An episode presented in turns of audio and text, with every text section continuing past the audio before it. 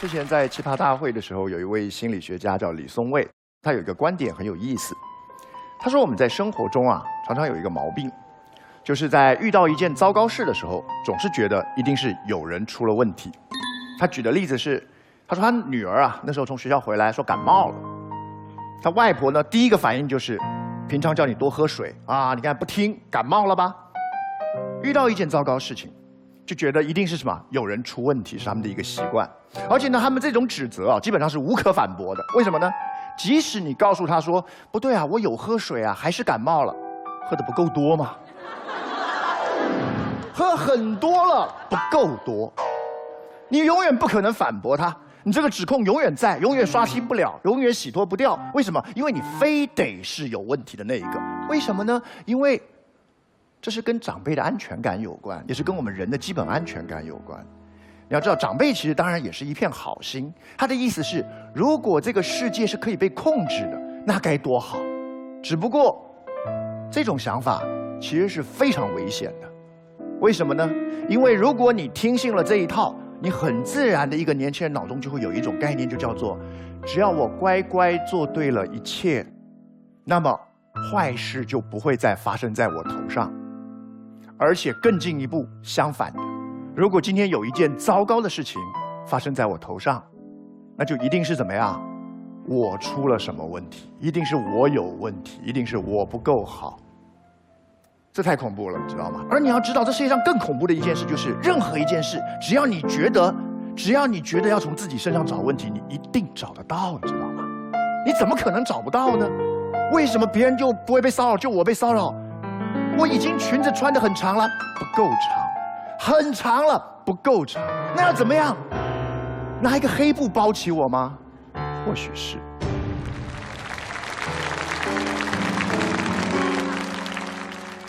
你永远找得到你的问题，只要你愿意，你永远找得到你的问题。你永远可以自责，是不是我的那个简讯发的太轻佻？是不是我表达的拒绝的意思不够强烈或过于强烈，才会遇到这样的问题？这就是我们大家都熟悉的，而且典型的叫什么？叫受害者的自我谴责。我印象很深刻，有个心理学教授寇德利亚·范恩，他在他的文章里头呢记载过他的一个个人经验。他那时候怀孕生了孩子，啊，他推着他的小 baby 在。公园里头散步的时候，他说在公园的长椅上，他发觉他隔壁坐着一个中年的妇人，跟他年纪差不多大。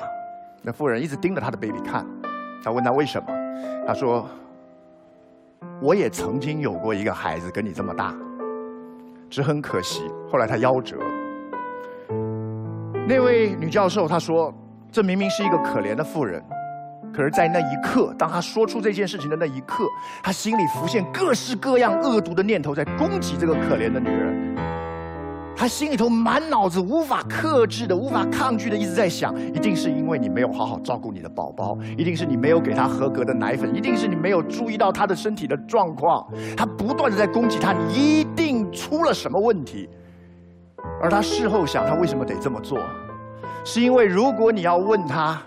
他如果要在内心中承认说，这位中年妇女跟我一样的爱宝宝，对她的宝宝跟我一样无微不至，而她会失去她的宝宝，这代表什么意思？你知道吗？代表我也有可能会失去我的宝宝，而这是不可，即便我再怎么爱他，我都有可能失去，这是不可接受的。所以他非得犯什么错不可，他非得出个问题不可，因为那个问题我没出，所以我的宝宝才会是什么安全的。而你知道吗？这世界上这种事情太多人在做。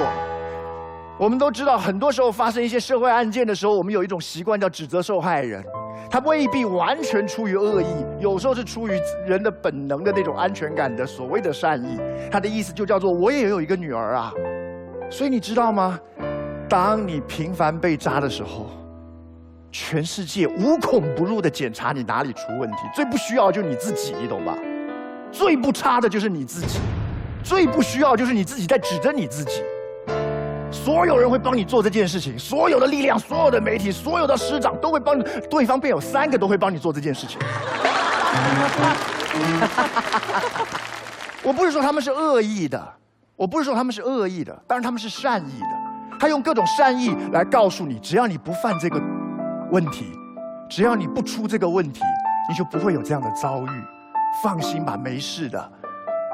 可是这不能够帮助任何人，这不能够帮助任何人。我跟各位讲，我不是说人不能够有问题，人可以有问题，可是人不能因为你频繁遇到一件糟糕事，就成为我有问题的证据。今天这个题目给了我们什么证据啊？他的意思是说我做人特别自私，所以是不是我的问题吗？不是的，他是说我个人特别的冷漠，所以我我我是不是我的问题吗？也不是的，这题目只给了我们一个证据，叫做我平凡是个受害者，是不是我的问题？这不能，这不够。你可以指出我的问题，可是不能只因为我平凡受害，就说是我的问题。而且更重要的是，严格说，你不是个受害者，你是个生还者。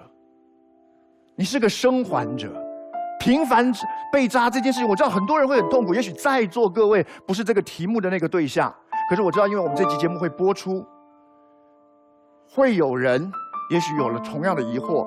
在现在这期节目面前，在看我等一下要讲的这一段，这一段是讲给特别讲给他听的。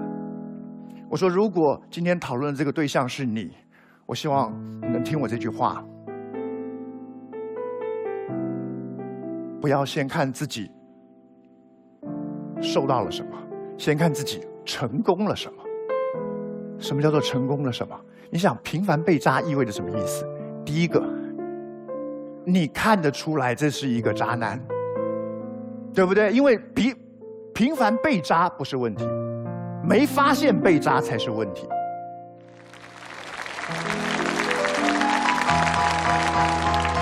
第二个，为什么频繁被渣？代表你怎么样？勇于分手嘛？你只是运气不好嘛？遇到一个渣男分手，下一个又是，再下一个又是。可是虽然我会遇到三个，这代表我每一次被渣完之后，我都会做一件什么事？分手，而这是代表你采取了行动。更重要的是，你为什么会分手？因为你认知到了一件事，叫做我不该受到这样的对待。遇到渣男不是问题，忍受渣男才是问题。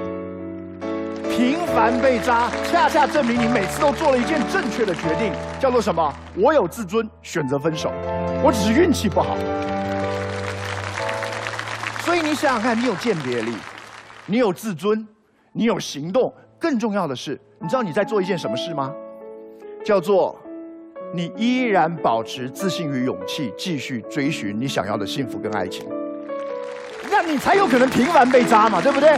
你想一想，如果今天你被扎一次，就好多人都是叫做再也不敢爱了，对不对？男人都是王八蛋，我再也不敢碰了。那这样他就只会被扎一次，因为他就要完，他他他就就彻底绝望了。而你不是这个人呐，你不是，你是那种被扎了一次之后，你相信问题不是在我身上，我不需要自我检讨，我不需要洗白我自己，我不需要检讨我的穿着打扮或谈吐，我认为。我很好，而我可以继续交往，而我交往得到。你是很棒的女孩，基本上你超过非常多的人，你超过了那些在渣中不自知的人，你超过那些被渣之后默默忍受的人，你超过那些不敢再谈恋爱的人。你是一个很棒的人。